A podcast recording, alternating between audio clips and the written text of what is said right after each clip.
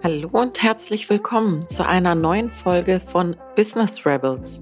In dieser Folge habe ich Niklas Gemp als Interviewgast. Niklas ist Mitbegründer und CEO von Nexol Photovolthermik sowie Startup Mentor. Wir sprechen unter anderem darüber, wie Niklas Familie und Startup unter einen Hut bringt, eine gute Work-Life-Balance hält und was ihn an seiner Tätigkeit als Mentor für junge Gründer begeistert. Wie immer freue ich mich über dein Feedback und wenn du meinen Podcast abonnierst, um dir auch die kommenden Folgen anzuhören. Und jetzt wünsche ich dir viel Spaß beim heutigen Interview. Hallo Niklas, freut mich, dass du dabei bist. Ja, hallo Elina, schön, dass ich da sein darf. Ich hoffe, dir geht's gut und du hattest jetzt nicht zu stressig, weil der Niklas opfert gerade seine Mittagspause für die Podcast-Aufzeichnung. Ähm, bist du jemand, der sich mittags eine Pause gönnt und anständig zu Mittag isst oder gibt es deinen Alltag meistens nicht so her? Ähm, das hängt ganz vom Tag ab. Also ich finde jetzt mit Corona und Homeschooling ist man dann doch öfter dazu geneigt, ein vernünftiges Mittag zu machen, wenn, wenn das Kind zu Hause ist. Ähm, wenn ich aber alleine zu Hause bin, dann lasse ich das manchmal ausfallen. Ich bin aber ein großer Verfechter von einer Mittagspause. Ähm, das heißt, ich genieße es, wenn es zulässt, mich dann irgendwie mal 20 Minuten hinzulegen äh, aufs Sofa und äh, dann quasi die, die Nachmittagsszene mit sehr viel mehr Energie zu starten. Ähm, da, da bin ich ein großer Freund von. Ja, das ist sehr lobenswert. Also es ist auch ein bisschen Luxus, wenn man das kann, ähm, dass man sich eine Mittagspause einfach so einteilen kann, wie man möchte. Also ich kenne das von mir. Manchmal ist man einfach mittags so müde und würde sich so gern hinlegen. Aber bei mir ist das leider meistens nicht drin, beziehungsweise wenn man dann doch nicht von zu Hause aus arbeitet, äh, dann hat man ja meistens auch leider nicht die Möglichkeiten. Wer weiß, vielleicht ändert sich das ja noch in naher Zukunft, dass da Arbeitgeber auch ein bisschen freundlicher werden, was das angeht. Was mich interessiert, ist, wie kam denn eigentlich die Idee für Nexol zustande und was ist eure Vision? Und da würde ich sagen, ähm, da stellst du dich doch am besten mal selber ein bisschen vor und auch euer Start-up. Ja, genau. Also mein Name ist Niklas Gemp und ähm, ich bin jetzt der CEO von der Nexol, sprich ich kümmere mich hauptsächlich um die kaufmännischen Dinge. Das liegt auch ein bisschen darin begründet, dass ich Wirtschaftswissenschaften im, im Bachelor und Master studiert habe an der Universität in Ulm und danach dann auch schon oder auch währenddessen viel mehr eigentlich in Startups tätig war, vor allem im, im Finance-Bereich ähm, die Idee zur Nexol ähm, kam dann mehr von meinen Mitgründern, ehrlich gesagt. Ich meine, das ist ein, äh, ein Hardware-Startup. Wir machen Boiler, die äh, mit einer Wärmepumpe, mit, einer, mit, mit, einem innovativen Konzept eben mit Solarstrom warm Wasser bereiten kann. Und ähm, das heißt, die Idee kam dann mehr aus dem Ingenieurumfeld. Der Hintergrund da war, dass sie in den letzten Jahren, wenn nicht so Jahrzehnten, viel im Bereich dezentrale Elektrifizierung unterwegs waren und mittlerweile kann man ja so gut wie alles irgendwie mit Solarstrom machen. Also es gibt Licht, Handy, Ladenradio, äh, es gibt äh, so, so Lüfter hier, Ventilatoren, Kühlschränke mittlerweile sogar. Aber für Warmwasser hat es dann oft nicht gereicht, weil man für herkömmliche Elektroboiler eben sehr, sehr viel Leistung braucht. Und da war eben die Idee zu sagen, okay, wir, wir versuchen etwas zu entwickeln, was möglichst energiesparsam und nachhaltig äh, mit möglichst wenig PV-Paneelen dann eben Warmwasser machen kann. Und daraus ist dann unser Boiler entstanden. Mhm. Das klingt auf jeden Fall ähm, wirklich interessant. Also ich bin auch riesengroßer Fan von nachhaltiger Energie und Solarstrom. Da hätte ich dann auch noch ähm, eine, ja, eine Frage, die eigentlich so für mich sehr interessant wäre. Man hört ja auch immer mal wieder, dass ähm, ja dieses Thema mit den Solarpanelen, Recycling und Entsorgung auch nicht so ganz umweltfreundlich ist. Also du hast gerade so am Rande kurz angesprochen, äh, dass ihr versucht, da möglichst wenig äh, oder sagen wir mal wenig davon ähm, zu haben von diesen Solarpanelen. Ähm, wie ist denn das mit dem Recycling? Also ist es tatsächlich, sage ich mal, relativ schädlich und wie geht ihr mit dem Thema um? Recycling ist ja insgesamt auch bei dem Boiler, also nicht nur beim PV-Panel, äh, ein sehr, sehr spannendes Thema. Ich bin da ehrlich gesagt nicht so tief in der Materie, was das Recycling von PV-Panelen angeht. Ich weiß, diese Problematik, äh, und das spiegelt sich irgendwie in anderen Produkten auch wieder, ist eben die Wertstoffe wieder voneinander zu trennen. Und ähm, das ist dann eben problematisch bei den PV-Paneelen irgendwie die, das, jetzt muss ich ein bisschen schwimmen, das Silizium und all die anderen Dinge, die da eben drin verbaut werden, dann voneinander zu trennen und dann möglichst wieder verwerten zu können. Ähm, deswegen war unser Ansatz einerseits, und das ist natürlich dann auch eine Kostenfrage, beispielsweise den mittleren Boiler ähm, nur mit einem Panel betreiben zu können und dann, den dann möglichst lange auch äh, dann nutzen zu können. Also irgendwie die Lebenszeit der Paneele dann möglichst auch, auch auszunutzen und eben ein Produkt zu haben, was das möglichst gut matcht. Ähm, wenn man aber das Thema Recycling angeht, ist es eigentlich beim Boiler auch sehr, sehr spannend, weil im Endeffekt hat man da eben verschiedene Komponenten, die man auch sehr, sehr gut wiederverwenden kann. Ähm, aber das Ganze muss halt dann eben auch so zusammengebaut werden, dass, dass man die, die Werkstoffe auch wieder voneinander trennen kann. Also möglichst nicht irgendwie ähm, da dann einen Isolationsschaum äh, verwenden, ähm, der, der schlecht recycelbar ist oder möglicherweise, und da wollen wir eigentlich hin, eben auch gar nicht mehr einschäumen zu müssen, sondern irgendwie eine, eine Form zu haben, die dann drumherum gebaut wird. Ähm, also da gibt es viele Möglichkeiten und viele Fragestellungen, ähm, die dann Produkte einerseits natürlich auch, auch teurer machen könnten, andererseits aber eben auch die Nachhaltigkeit des Produkts dann auch positiv beeinflussen. Mhm. Ja. Okay, verständlich, ja. Ähm, also ich gehe mal davon aus, dass dir das Thema Umwelt und Nachhaltigkeit wichtig ist, ähm, sonst würdest du nicht ähm, in diese oder dich nicht in diese Richtung orientieren. War das schon immer so oder hat es sich jetzt mehr oder weniger durch Nexol ergeben? Mm, es war davor schon auch ein Thema für mich. Ähm, jetzt nicht unbedingt das Thema Solarstrom. Ähm, ich komme an für sich ähm, aus, aus dem eher betriebswirtschaftlichen Hintergrund und da hat mich das Grundthema Rohstoffe, äh, Verknappung von Rohstoffen, steigende Energiepreise und, und wie auch das Klima auf Rohstoffe ähm, eine Auswirkung hat, äh, immer sehr, sehr beschäftigt. Also nach dem Abi hatte ich irgendwie die Chance, im, bei einem Agrarhändler ein Praktikum zu machen und war da irgendwie in der Trading-Abteilung, sprich, wir haben uns die globalen ähm, Agrarmärkte angeguckt und daraus dann irgendwie Futtermittel und, und Rapsöl und sowas äh, dann selbst gefertigt.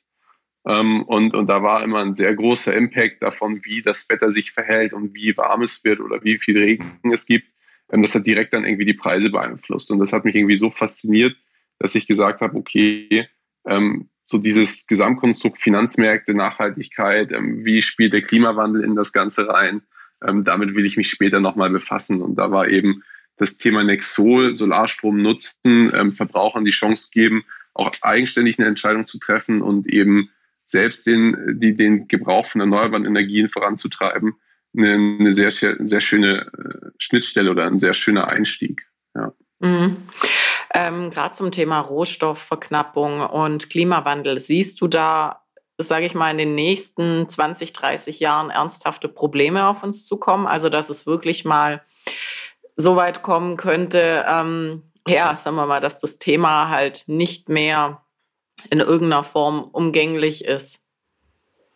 Ähm, ich bin jetzt natürlich kein Wissenschaftler, der sich hauptsächlich damit beschäftigt, aber grundsätzlich sehe ich uns da schon auf sehr schwierige Fragestellungen ähm, zufahren, weil wenn wir jetzt zum Beispiel sagen, wir wollen, also wir, wir müssen mehr erneuerbare Energien verwenden, dann ist irgendwie so die nächste Frage, die sich da eigentlich dran angliedert, wie können wir die Erzeugung und den Verbrauch möglichst gut miteinander ausbalancieren, weil was irgendwie jeder schon gehört hat, ist, dass nicht unbedingt immer die Sonne scheint oder Winter ist oder ähm, was auch immer man da nutzen will, wenn eben auch der Verbrauch da ist. Und dann hat man natürlich einerseits dieses Grundgefälle, irgendwie äh, die Sonne scheint nicht immer dann, wenn man es braucht. Und das andere ist eben auch die Regionalität. Also man hat nicht unbedingt immer da den Strom, wo man ihn auch braucht. Und dann eben das zu transferieren kann auch sehr komplex oder teuer sein.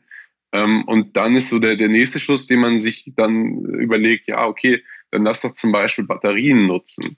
Wie wir es jetzt dann auch in der Elektromobilität sehen. Ähm, viele große Automobilhersteller haben in das Thema Elektromobilität investiert. Und, und das wird jetzt irgendwie vom Staat dann auch für den Massenmarkt gefördert durch die, durch die Abwrackprämien oder Umweltprämien, die es da gibt.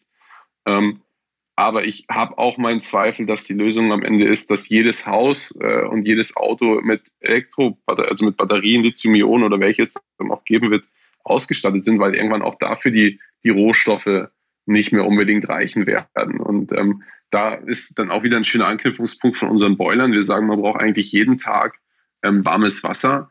Ähm, das heißt, jeden Tag, das ist abhängig vom Land, aber irgendwie so zwischen 10 bis 20 Prozent des Energiebedarfs fallen wirklich in warmem Wasser an. Und das kann man eigentlich auch direkt immer wieder in warmem Wasser speichern. Und wir haben ähm, sehr viel mehr Ladezyklen, äh, die wir in der Lebensdauer eines Boilers fahren können, als beispielsweise eine Batterie hat. Weil bei, bei Batterien oder Akkus ist ja dann immer die Frage, wie viele Ladezyklen kann man machen.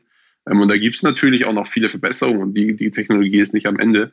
Aber ich glaube, da muss man auch ein bisschen breiter denken und sagen, okay, ähm, natürlich braucht man einen gewissen Teil der Elektrizität in der Form gespeichert, dass man sie auch als Elektrizität wieder nutzen kann. Aber man muss auch die ganzen anderen Bedarfe sich anschauen und überlegen, wie man eben das Gesamtkonstrukt optimieren kann. Ähm, und da sehe ich eben äh, vernetzte Boiler oder irgendwie die Chance, Energie in Boilern zu speichern, schon äh, als sehr, sehr spannend an. Mhm. Ähm, du bist jetzt sehr jung zum Gründen gekommen. War das für dich schon immer so ein Thema, dass du gesagt hast, also ich studiere jetzt und danach wäre Thema Start-up oder selbstständig werden was für mich? Oder war das eigentlich noch nie so wirklich bei dir auf dem Schirm und war jetzt mehr oder weniger so ein Zufall, der sich eben entwickelt hat? Am Ende war es eigentlich schon ein sehr, sehr großer Zufall. Also ich muss ehrlich sagen, als ich irgendwie 2012 mein Abi gemacht habe, da hatte ich nicht so wirklich eine Idee oder, oder auch eine Vorstellung davon, was für Konsequenzen es hat, sich für den einen oder anderen Studiengang ähm, zu, zu entscheiden. Ich meine, es ist klar, wenn ich irgendwie Medizin studiere, dann muss ich irgendwie ähm, Freude daraus schöpfen können, irgendwie Menschen zu behandeln und irgendwie mit, mit an deren Gesundheit zu arbeiten ähm, oder meinetwegen auch in die Forschung zu gehen. Aber so dieses, diese Konsequenzen und auch irgendwie diese, diese Nuancen, die die ganz vielen ähm, Studiengänge am Ende mit sich bringen, die haben sich mir irgendwie erst im Laufe des Bachelors oder Masters erschlossen. Ähm, und so habe ich zum Beispiel auch gedacht, okay, ich bin gut, also ich interessiere mich für Wirtschaft und ich bin gut in Mathe, also studiere ich Wirtschaftsmathematik. Ähm, und habe dann aber sehr schnell festgestellt, dass es gar nicht unbedingt das ist, ähm, was ich lernen will. Und es ist auch ein sehr, sehr, sehr schwieriges Studium. Und ähm, habe dann äh, gewechselt auf Wirtschaftswissenschaften und das hat mir sehr, sehr viel mehr Spaß gebracht. Ähm, und dann bin ich tatsächlich recht zufällig irgendwie ähm, zu dem Thema ähm, Startups gekommen, ähm, aber habe festgestellt, dass es mir sehr, sehr viel Spaß macht, weil ich einerseits ähm, gerne den Impact von meinem Tun sehe. Also ich habe irgendwie einen relativ kurzen Weg von ich, ich erledige eine Aufgabe und ich habe da direktes Feedback ähm, und sehe irgendwie die, die Folgen von meinem Handeln. Und andersherum habe ich auch nie die Verantwortung gescheut. Das heißt, irgendwie da in Führungsposition zu gehen und, und irgendwie für meine Themen einzustehen und die weiterzuentwickeln ähm, das hat mir immer sehr, sehr viel Spaß gebracht. Und ähm, auch den Weg bereue ich auch keine Minute eigentlich, dass ich mich jetzt so dafür entschieden habe und, und die Nexol gegründet habe, also auch davor in dem Bereich gearbeitet habe. Mhm. Dann zu dir selbst. Wenn du dich selbst beschreiben müsstest als Person und du hast fünf Worte dafür zur Verfügung, welche fünf Worte würdest du wählen?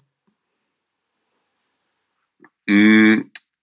Grundoptimistisch, hm, dann würde ich, also resilient ist ein, ist ein sehr, sehr aktuelles Wort. Ähm, das könnte man nehmen, aber ich würde es vielleicht auch eher als ausdauernd beschreiben. Ähm, vielleicht kann man mich auch charismatisch nennen, aber an für sich analytisch wäre noch ein Wort, das ist, glaube ich, das vierte. Und ähm, Teamplayer. Also mhm. Also ich mache gerne was mit anderen Leuten zusammen. Ja. Ja, also ich würde jetzt für mich sagen, das sind sehr gute Eigenschaften, ähm, um Gründer zu werden oder in einem Startup mitzumischen. Ähm, wie siehst du das? Also wenn du jetzt sagst, gibt es ähm, einen speziellen Typ Mensch, sage ich jetzt mal, ähm, für den es besonders geeignet wäre oder der besonders geeignet ist, um Gründer zu werden? oder wie soll ich das sagen? Hm, gibt es eine Eigenschaft, die dafür sehr, sehr wichtig ist, deiner Meinung nach? Ich, ich nehme da immer gerne die Anlehnung aus der Volkswirtschaftslehre. Da hatten wir irgendwie Vorlesungen und dann hieß es immer, jeder Konsument oder jede Person hat eine eigene Nutzenfunktion. Und ich glaube, die Frage ist vordergründig erstmal, woraus ziehe ich selber in, in meinem Schaffen oder in meinem Sein quasi den größten Nutzen. Also ähm, das ist jetzt gar nicht irgendwie positiv oder negativ konnotiert, bin ich quasi ein Freizeitoptimierer und ich möchte einfach gerne viel, viel Freizeit haben und das ist so das, was mir wirklich mein Leben bereichert oder was mein Leben für mich bereichert. Ähm, oder ähm, kriege ich irgendwie oder ziehe ich Wert daraus, dass ich irgendwie ein cooles Netzwerk mir aufbauen kann, ähm, aber eben auch viel Zeit in meine Arbeit investieren muss. Ähm, und ich glaube, wenn man dann so seine eigene Nutzenfunktion anschaut und sagt, okay, ich investiere gerne viel Zeit und es ist auch gar nicht unbedingt sicher, dass es einen positiven Geldoutput hat, ähm, aber ich sehe es einfach als Reise an und kann daran persönlich sehr stark wachsen. Also das ist, glaube ich, das Charakterset, was man mitbringen muss. Weil ich finde es andersherum auch immer schwer zu sagen, du brauchst diese drei Eigenschaften, um, um zu gründen, ähm, weil, weil am Ende geht es darum, dass man ein gutes Team formt. Und das muss auch nicht, es muss nicht jeder gleich sein, sondern es muss irgendwie komplementär zueinander sein. Also man braucht irgendwie so ein Gründerteam und ähm, im Team muss man alles abdecken, was man irgendwie so ideal, im Idealfall eben braucht. Und ähm, für sich selber muss man eben einfach nur wissen, dass, dass es halt auch harte Zeiten gibt und dass man aber trotzdem genug Spaß und Freude aus seiner Arbeit ziehen kann, um auch diese harten Zeiten zu, zu überbrücken. Und deswegen ist, glaube ich, diese Nutzenfunktion von einem selber ähm, die wichtigste. Komponente. Ja, ich glaube, es hilft immer wirklich sehr, egal bei was, wenn du einfach deinen dein Antrieb und dein Ziel kennst, ähm, um solche Durststrecken dann auch zu überleben. Ähm, ich habe gesehen, du bist auch Mentor. Wie unterstützt du Gründer in ihrem Vorhaben und was beinhaltet ein Mentoring bei dir? Wie kann ich mir das vorstellen? Mm, also es ist, es ist, glaube ich, immer ein sehr individueller Prozess. Also das Ganze läuft in den meisten Fällen eigentlich pro bono oder eigentlich immer aktuell. Ähm, und ich mache es für mich vordergründig, weil ich einfach finde, zu gründen oder diesen Schritt zu machen, das ist ein sehr, sehr wertvoller. Und da kann man eigentlich nur dazulernen. Und ähm, ich habe eine Szene erlebt, ähm, wo mir auch immer wieder Hilfe zuteil wurde, ohne dass ich direkt immer dafür bezahlen muss. Und so ist es irgendwie mein Weg, ähm, der Szene dann oder den Leuten auch irgendwie was zurückzugeben. Ähm, und das, das, ich meine, mein Schwerpunkt ist irgendwie Business oder Finanzen, ähm, Pitchen meinetwegen noch. Ähm, und, und da versuche ich einfach die Leute dann irgendwie mit denen zu sprechen, an welchem Punkt sind sie in dem Gründungsprozess, was könnten eben nächste Schritte sein, ähm, wie, welche Ansprechpartner bräuchten sie beispielsweise noch. Ähm, und, und da ist es dann schon sehr individuell, was diejenigen brauchen. Also ich habe irgendwie einen, ähm, der irgendwie ein Einzelkämpfer ist. Und da geht es jetzt einerseits darum, irgendwie daraus dann ein Team zu machen und ähm, das Produkt irgendwie weiterzuentwickeln. Und ähm, das andere ist dann eben, dass ich irgendwie auch ein Team gerade habe, was ich so ein bisschen mit betreue, ähm, die, die für sich alle schon sehr, sehr komplementär sind und viele Bestandteile mitbringen. Und da geht es irgendwie eher so darum, den Prozess ein bisschen anzuleiten, zu sagen, okay, irgendwie, ihr müsst mal im Business Model Canvas machen ähm, und, und das und das sind dann die nächsten Schritte. Und dann reflektiert man einfach auch kritisch, was sie einem erzählen und versucht irgendwie mit ihnen zusammen dann die Ideen weiterzuentwickeln. Ähm, genau. Jeder Mentor lernt auch ein bisschen was von seinen Mentees. Ähm, was konntest du Wertvolles von deinen Mentees bisher lernen? Gab es da irgendwas, wo du sagst, so, ja, das äh, sind vielleicht hm, neue Perspektiven oder irgendwas, wo du selber noch gar nicht so dran gedacht hast oder wie soll man sagen, irgendwas für dich persönlich weltbewegendes? Hm, ich weiß nicht, also was für mich, aber das ist auch unabhängig ein bisschen von der Mentor-Mentee-Sache ähm, für mich sehr weltbewegend gewesen ist, wie vielseitig am Ende Startups sein können. Also man begegnet irgendwie Menschen aus ganz vielen verschiedenen Richtungen und das ist auch etwas, wo ich zum Beispiel sehr viel Wert draus ziehe, dass ich immer ganz viele tolle Ideen kennenlerne, sei es irgendwie in der Forschung, in der Medizintechnik oder sei es irgendwas mit Software, ähm, Gaming. Und, und man sieht da so eine Fülle an interessanten, spannenden Dingen, ähm, für die die Menschen dann auch irgendwie eine Passion entwickeln, ähm, die, die ich in meinem, würde ich irgendwie einen 9-to-5-Job haben, das unterstelle ich jetzt einfach mal, das würde ich so nicht kennenlernen und würde so irgendwie nicht, nicht verstehen, wie quasi diese, diese Weiterentwicklung ähm, vonstatte gehen kann und was es für neue, neue Trends gibt und sowas. Und das sind so Dinge, ähm, wo ich immer wieder äh, über mich selbst ähm, staune und sage, okay, ja, da wäre ich niemals drauf gekommen, da habe ich auch absolut keine Ahnung, wie es funktioniert. Aber das ist echt cool und ich glaube, dass, dass damit kann man ein Problem lösen. Da gibt es Menschen, die das brauchen können. Und ähm, das ist vielleicht am Ende dann auch eine gewisse Demut, weil auch wenn ich das jetzt irgendwie seit, seit fünf, sechs Jahren mache, habe ich ja die Weisheit nicht mit Goldlöffel gefressen. Und so gibt es irgendwie von jedem etwas, was man lernen kann. Auch wenn Sie jetzt gerade erst anfangen zu gründen, ähm, haben Sie ja doch einen gewissen Weg hinter sich und da Erfahrungen gesammelt, äh, von, von denen ich auch, auch lernen kann. Deswegen ich irgendwie nie versuche, mich da irgendwie vorne hinzustellen und zu sagen, so, ihr könnt jetzt richtig was lernen, sondern das ist halt einfach ein Weg, den man gemeinsam geht und, und ähm, wo man einfach gemeinsam versucht, das Beste dann draus zu machen. Mhm, also quasi auch ein stetiges Geben und Nehmen, ganz automatisch. Ähm, dann würde mich noch interessieren, also ich meine, die meisten Gründer sind ja relativ jung, machen das auch häufig noch während des Studiums oder direkt danach. Gibt es denn auch staatliche Möglichkeiten für Gründer und für ein Startup, sich finanzielle Unterstützung zu holen? da gibt es ja verschiedene Anlaufstellen. Also wenn man jetzt zum Beispiel sagt, ähm, man ist Student und hat dann eine Idee und möchte irgendwie im Team gründen, dann, dann fängt es ja zum Beispiel irgendwie äh, damit an, dass man eine Anlaufstelle hat, einen Gründungsberater oder wie auch immer die an der Uni dann genannt wird, ähm, an die man sich wenden kann und die einem dann irgendwie mal so einen Überblick geben, was es dann lokal direkt für, für Fördermöglichkeiten gibt, weil es gibt da irgendwie so zwei Institutionen. Es gibt so das eine, was vom Bund oder von, von der Bundesregierung quasi immer ins Leben gerufen wird und, und unterhalten wird, eigentlich vom Bund, nicht von der Regierung. Ähm, und das ist dann beispielsweise sowas wie Exist Gründerstipendium.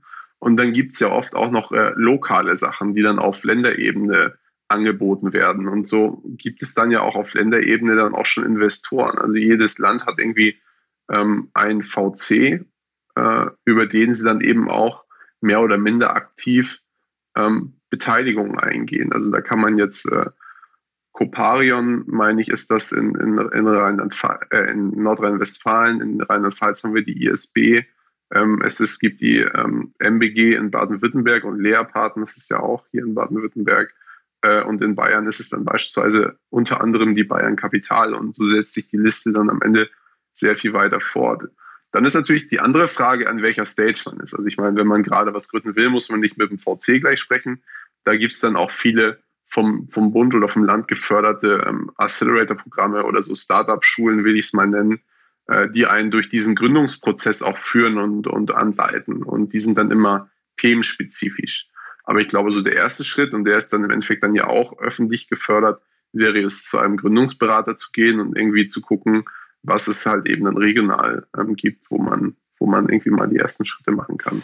Wie habt ihr das bei Nexol gemacht? Hattet ihr da ähm, Unterstützung oder wo habt ihr euch hingewend an, also hingewendet?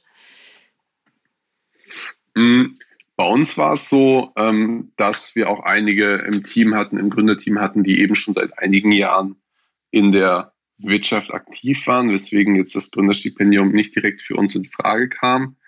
Ähm, aber wir haben dann äh, sehr früh angefangen mit den staatlichen VCs zu sprechen oder mit den äh, ja doch staatlichen VCs, ähm, die und, und zu eruieren, okay, ähm, was sind so Punkte, die, die, die ihr gut findet, was sind Punkte, die ihr nicht gut findet, um dann eben auch für den Kontakt mit, mit anderen VCs zu lernen, worauf es eben zu achten gilt. Ich meine, wir haben so zwei Themen. Wir haben einerseits eben äh, das Thema erneuerbare Energien, und andersherum wollten wir eigentlich vor allem in Schwellenländern erstmal starten. Das heißt, wir haben auch so eine gewisse Impact-Komponente. Und ähm, das sind so zwei, ähm, ich, wie nennt man es, ähm, zwei Charakteristika, ähm, wodurch dann schon mal viele Investoren durch ein Raster fallen und dann sagen, okay, ja, das ist für uns nicht interessant. Die haben sich dann vielleicht schon mal in den Schwellenländern irgendwie die Finger verbrannt oder sowas. Und da war es für uns dann haben wir eben sehr, sehr schön ähm, Partner gefunden in Form der ISB, ähm, die, die gesagt haben, das ist ein cooles Thema und da stehen wir gerne dahinter und den, den Weg wollen wir zusammen gehen. Ähm, und und äh, mit denen haben wir eben auch schon eine sehr schöne Reise zusammen hingelegt. Mhm. Ähm, dann würde mich auch das Thema Work-Life-Balance interessieren. Man sagt ja Selbstständigen äh, immer wieder so nach, dass es das da nicht gäbe. Wie ist es bei dir? Du bist ja auch Vater. Wie bringst du Familie und deinen Job unter einen Hut? Und ähm, würdest du sagen, du hast eine gute Work-Life-Balance? Hm, ich glaube, das ist immer ein bisschen phasenweise. Also grundsätzlich gehört zu einer Familie ja dann auch drei Personen. Das heißt, ich habe auch eine Partnerin, die promoviert. Ähm, sprich, wir haben beide irgendwo dann auch fordernde Jobs äh, und dann eben unseren Sohn, der jetzt in die fünfte Klasse geht. Und ähm, das erfordert immer sehr, sehr viel äh, Struktur. Wir müssen irgendwie die Wochen planen und sowas und unsere Termine miteinander absprechen. Und da beziehen wir unseren Sohn auch aktiv mit ein.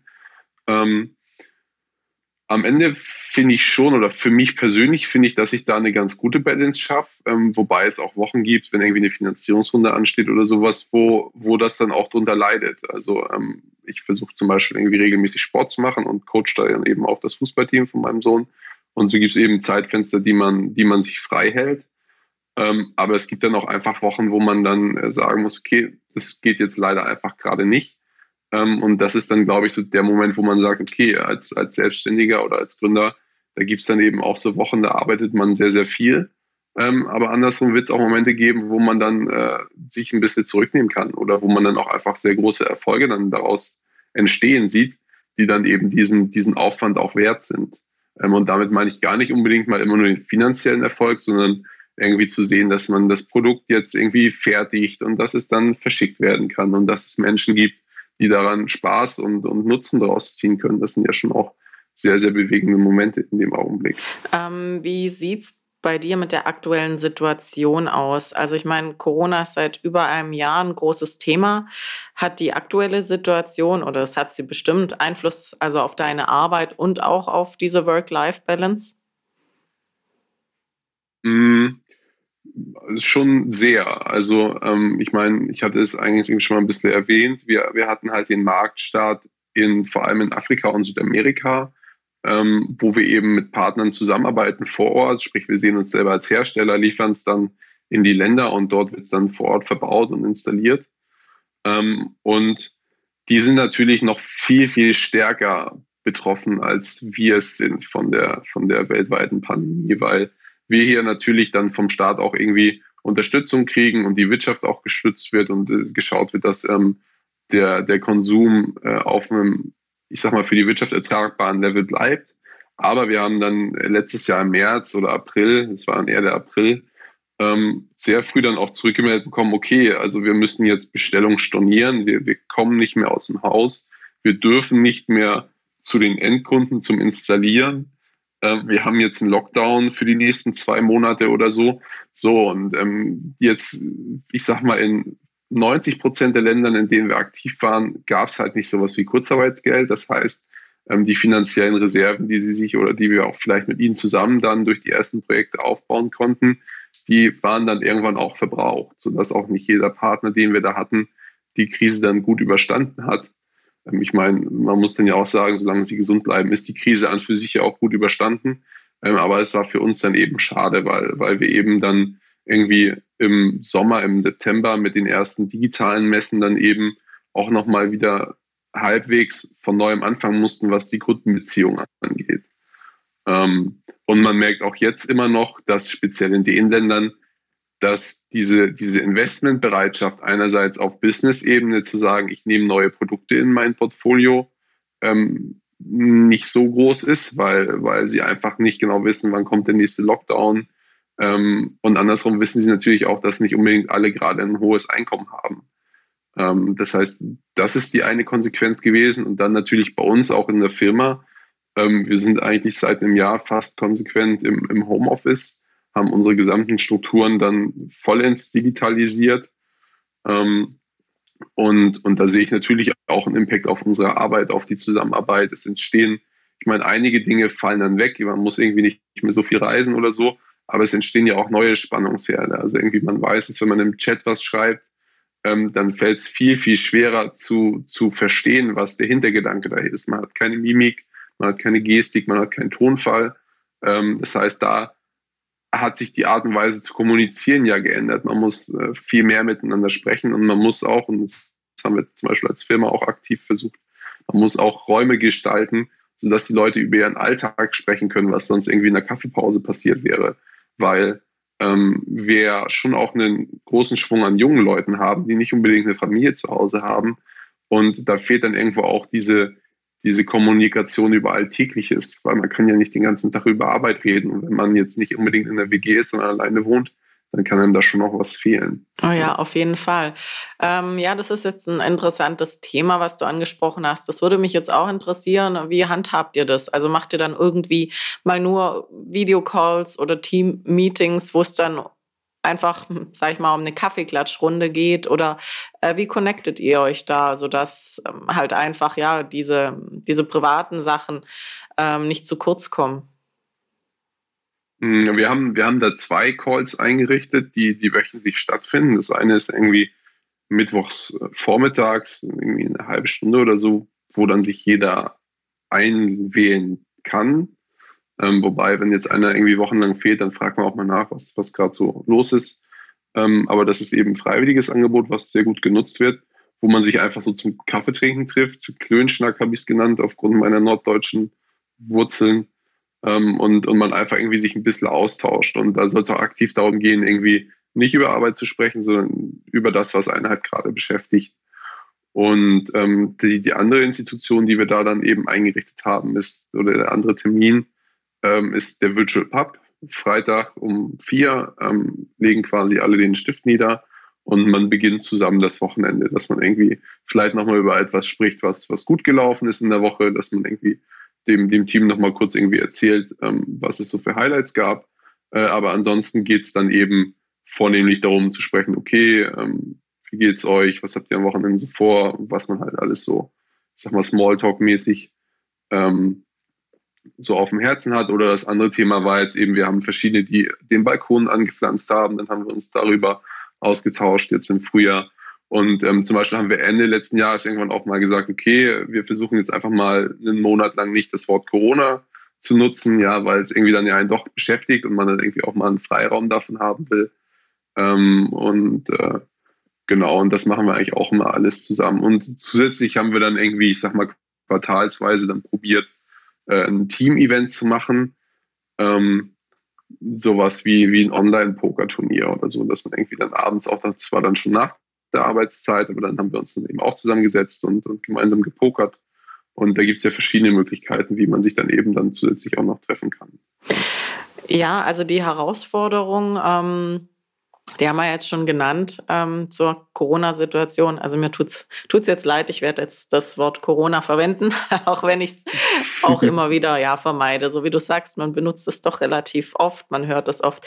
Ähm, aber hat jetzt die Situation auch für dich persönlich Vorteile gebracht? Also wo du sagst, wenn es nicht so laufen würde oder gelaufen wäre, wie es jetzt aktuell ist, ähm, dann ja hätte ich dieses oder jenes gar nie so umgesetzt und das war eigentlich super, dass ich das gemacht habe. Also ich glaube, was, was es vor allem ähm, bewirkt hat, ist, dass man verstanden hat, dass, dass viele Dinge auch einfach digital passieren können. Also nicht jedes Meeting beispielsweise muss, ähm, muss vor Ort passieren. Es muss nicht immer jeder persönlich anwesend sein, sondern man kann auch versuchen, irgendwie die digitalen Prozesse ähm, verstärkt zu nutzen und damit dann zum Beispiel auch einfach nicht so viel Auto fahren zu müssen oder nicht so viel Bahn fahren zu müssen, nicht so viel Zeit auf der, auf der Straße zu verlieren oder auf den Gleisen. Ähm, andersherum, und, und ich glaube tatsächlich auch, ähm, dass das uns nachhaltig auch noch ähm, ein positiver Benefit sein will. Andersherum hat es uns auch nochmal verdeutlicht, ähm, wie fragil die Märkte sind, in denen wir aktiv waren und auch weiterhin sein möchten. Ähm, und, und wie unterschiedlich so ein ähm, ähm, externer Schock ähm, auf Wirtschaftssysteme äh, auch Einfluss haben kann. Also wenn man jetzt mal Europa mit Schwellenländern vergleicht, das war für mich sehr, sehr spannend und ähm, beeindruckend zu sehen, teilweise auch negativ beeindruckend. Ähm, aber andersrum hat es uns eben auch verdeutlicht, dass wir weitere Standbeine aufbauen müssen, dass wir vermehrt jetzt auch in Europa tätig sein müssen, um eben ähm, auch äh, als Firma in Anführungszeichen ähm, resilienter oder widerstandsfähiger zu sein und ähm, dann eben mehrere Standbeine zu haben, dass wenn mal bei einer Seite dann irgendwie das ein bisschen wegbröckelt, dass die anderen Sachen das dann eben auffangen können. Ja. ja, auf jeden Fall. Also die Vorteile, die du jetzt genannt hast, ähm, die sind mir auch sehr stark in meinem persönlichen Alltag aufgefallen und ähm, ich hoffe auch, dass diese positiven äh, Dinge bleiben werden mal weg von der Arbeit. Wie sieht für dich ein perfekter Tag aus, wenn du jetzt nicht, ähm, sag ich mal, unter der Woche arbeiten musst, sondern nehmen wir mal Samstag, Sonntag ähm, und du hast nichts geplant. Was wäre dann oder wie, ja, wie wäre für dich dein perfekter Tag?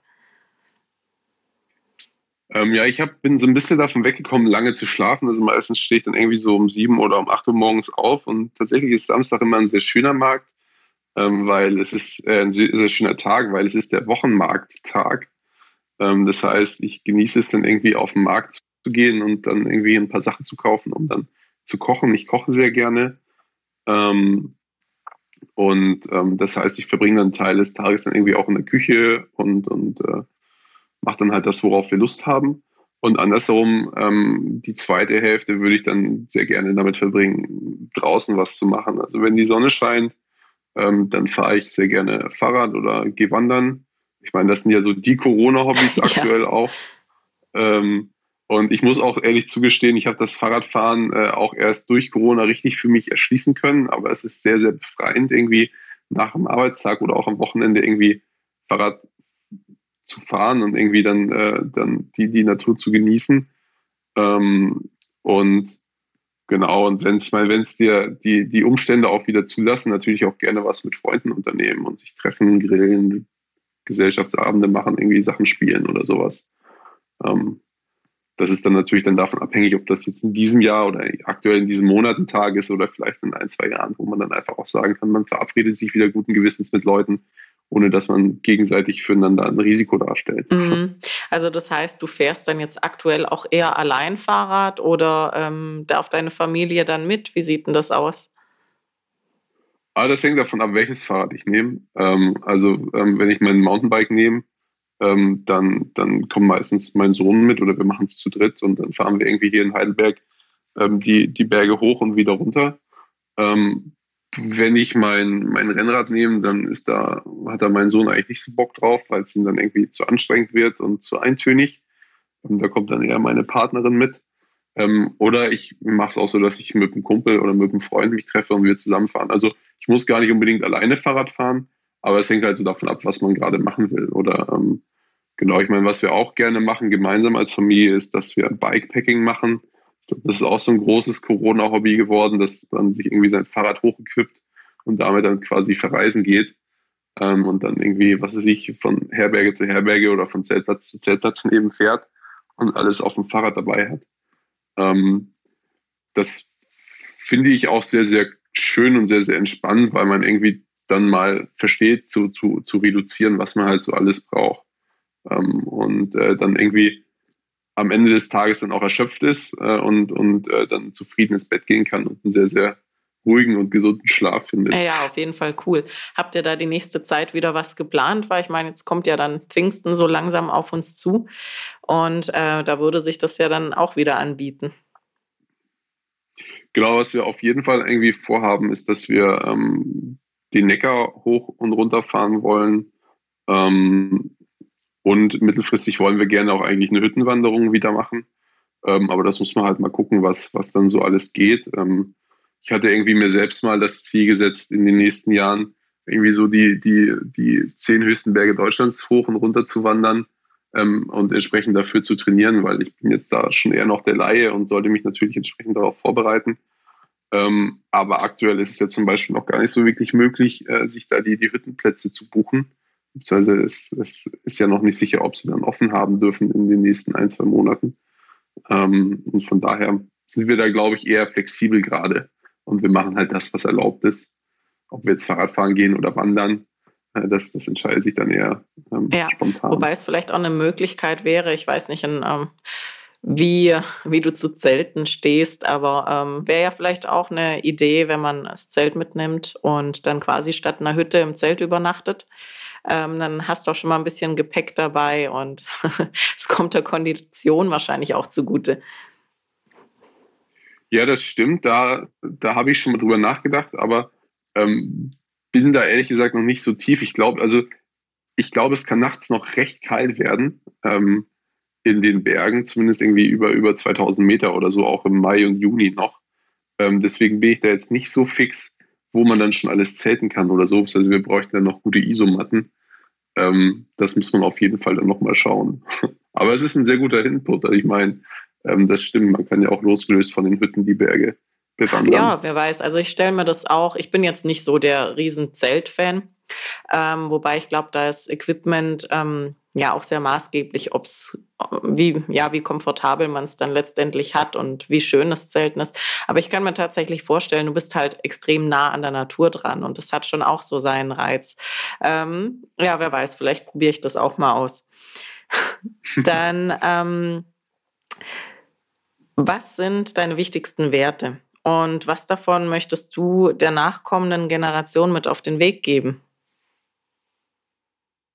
Mm, meine wichtigsten Werte, ich, ein Wert, auf den ich sehr, sehr viel, äh, den ich sehr, sehr wichtig finde, ähm, ist Gradlinigkeit und Aufrichtigkeit. Ähm, und das heißt, ähm, auch bei mir in der Firma beispielsweise, wenn man Entscheidungen trifft, dann kann man zu denen stehen und die müssen nicht unbedingt immer richtig sein, aber man muss halt hinter den Sachen stehen und auch sagen, okay, ich habe einen Fehler gemacht und ich lerne daraus. Und das ist etwas, ähm, das kann einem, glaube ich, immer nützen und wird auch von, von den Leuten, mit denen man sich umgibt, jetzt nicht unbedingt immer im Geschäft, also generell auch sehr, sehr geschätzt. Ähm, und das andere ist eben auch einfach für seine, für seine Ansichten einzustehen. Natürlich muss man dann auch irgendwie im Kopf flexibel bleiben, also man darf jetzt nicht nur zu festgefahren sein, man muss auch dazulernen wollen ähm, und sich meinetwegen auch von anderen Dingen überzeugen lassen, wenn man im Unrecht ist. Aber man muss eben auch für, für, seine, äh, für seine Einstellung eben einstehen und sagen, okay, das ist ein Thema, da will, ich mich beschäftigen ähm, und, und ich will, dass sich Dinge ändern.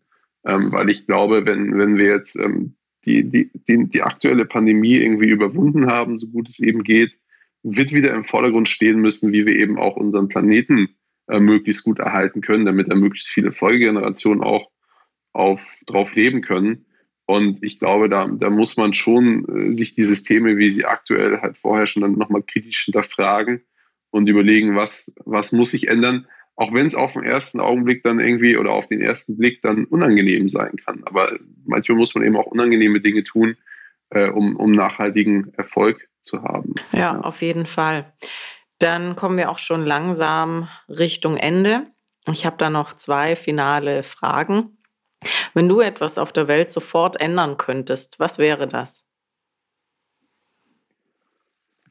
Oh, das ist eine schwere Frage. Da gibt es so viele Dinge, die man ändern wollen würde. Also ich glaube, ähm, und das ist jetzt ganz lustig von meiner Arbeit, aber ich glaube, das Thema Welthunger wäre etwas, was, was es auf jeden Fall wäre zu lösen. Ähm, und ansonsten auch ähm, der gleiche Zugang oder die Chancengleichheit für äh, jede Herkunft, jedes Geschlecht irgendwie Zugang zu Bildung und Zugang zu Aufstieg und, und eine gleichwertige Behandlung im, im Alltag. Ähm, das wäre auf jeden Fall auch etwas, was, was mir sehr wichtig wäre und was ich begrüßen würde, wenn sich ähm, das dann auch in der Zukunft äh, in die Richtung entwickeln würde oder weiterentwickeln mhm. würde. Ja. ja. auf jeden Fall. Und deiner Meinung nach, ähm, wie empfindest du den Raum Ulm bezüglich Standort für Startups. Ähm, wie sind da deine Erfahrungen? Ist der Raum Ulm ein guter Standort für Startups und Gründer? Ich finde, es ist, es ist ein guter Standort, ähm, aber er ist halt so ein bisschen, ähm, jetzt, wie sagt man, man kann ihn unterschätzen. Es gibt noch nicht so diese Riesenszene, aber es gibt sehr, sehr viele Potenziale und die, die gilt es eben irgendwie zu aktivieren. Weil im Endeffekt muss man ja überlegen, wir haben sehr, sehr viele Hochschulen, das heißt, wir haben sehr qualifiziertes Potenzial. Es gibt eine unstark, unschlagbar starke Wirtschaft im, im südwestdeutschen Raum, ähm, die sicherlich sehr viele Fragestellungen haben, die sie gar nicht unbedingt alleine lösen wollen und können. Und ähm, andersherum auch sehr viel Geld haben, was sie sicherlich gerne an tolle Startups loswerden wollen. Und ähm, und es gibt ja auch schon sehr viele Hotspots, mit denen man dann zusammenarbeiten kann. Ich meine, Karlsruhe, Stuttgart, München.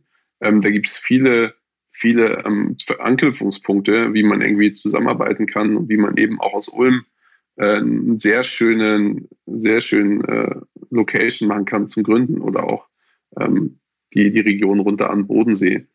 Ähm, da, da sehe ich schon sehr, sehr viel Potenzial. Es schlummert halt manchmal noch ein bisschen und muss eben geweckt werden. Für alle ähm, Zuhörer, die sich jetzt für ähm, dein Startup interessieren und auch mehr vielleicht über dich herausfinden wollen, wo kann man mehr über dich und über Nexol herausfinden? Habt ihr, also ihr habt bestimmt eine Homepage, ansonsten wahrscheinlich auch LinkedIn. Ähm, Wäre auf jeden Fall mal interessant zu wissen. Genau, also immer gerne auf unsere äh, Homepage nexol-ag.com ähm, oder eben auch mich auf, auf LinkedIn anschreiben. Wir arbeiten gerade auch daran, aktiver auf Instagram zu sein. Das ist so ein Thema, dem habe ich mich irgendwie immer ein bisschen verwehrt, äh, sehe aber natürlich absolut den Nutzen ähm, und bin irgendwie so in der Generation, die so an der Kippe ist. Es gibt so viele, die nutzen es sehr gerne, viele auch, die nutzen es irgendwie nicht so intensiv. Ähm, da muss ich mich selber ein bisschen schelten, ähm, dass mein privates Nutzen nicht unbedingt dann auch das von meiner Firma widerspiegeln muss, ähm, mein privates Nutzungsverhalten. Ähm, genau, also da kann man schon auch ein bisschen was finden, aber wenn es Leute interessiert und ihr mehr erfahren wollt, könnt ihr gerne auch mich einfach anschreiben oder anrufen. Ähm, auf der Website sieht man auf jeden Fall auch meine ähm, E-Mail-Adresse und äh, ich stehe da gerne mit Rat und Tat zur Seite. Genau, super, ja. Also die Adressen wird man auf jeden Fall noch in den Show Notes vermerken, sodass, wenn jemand Interesse hat, dann auch weiß, wohin. Und dann würde ich sagen, Niklas, vielen, vielen Dank, dass du dir die Zeit genommen hast und ähm, auf die ganzen Fragen geantwortet hast. Und ja, dann entlasse ich dich in deine wohlverdiente Mittagspause. Ja, danke. Auch vielen Dank, dass ich hier äh, da sein durfte und mich mit dir unterhalten durfte. Es hat mir sehr viel Spaß gebracht.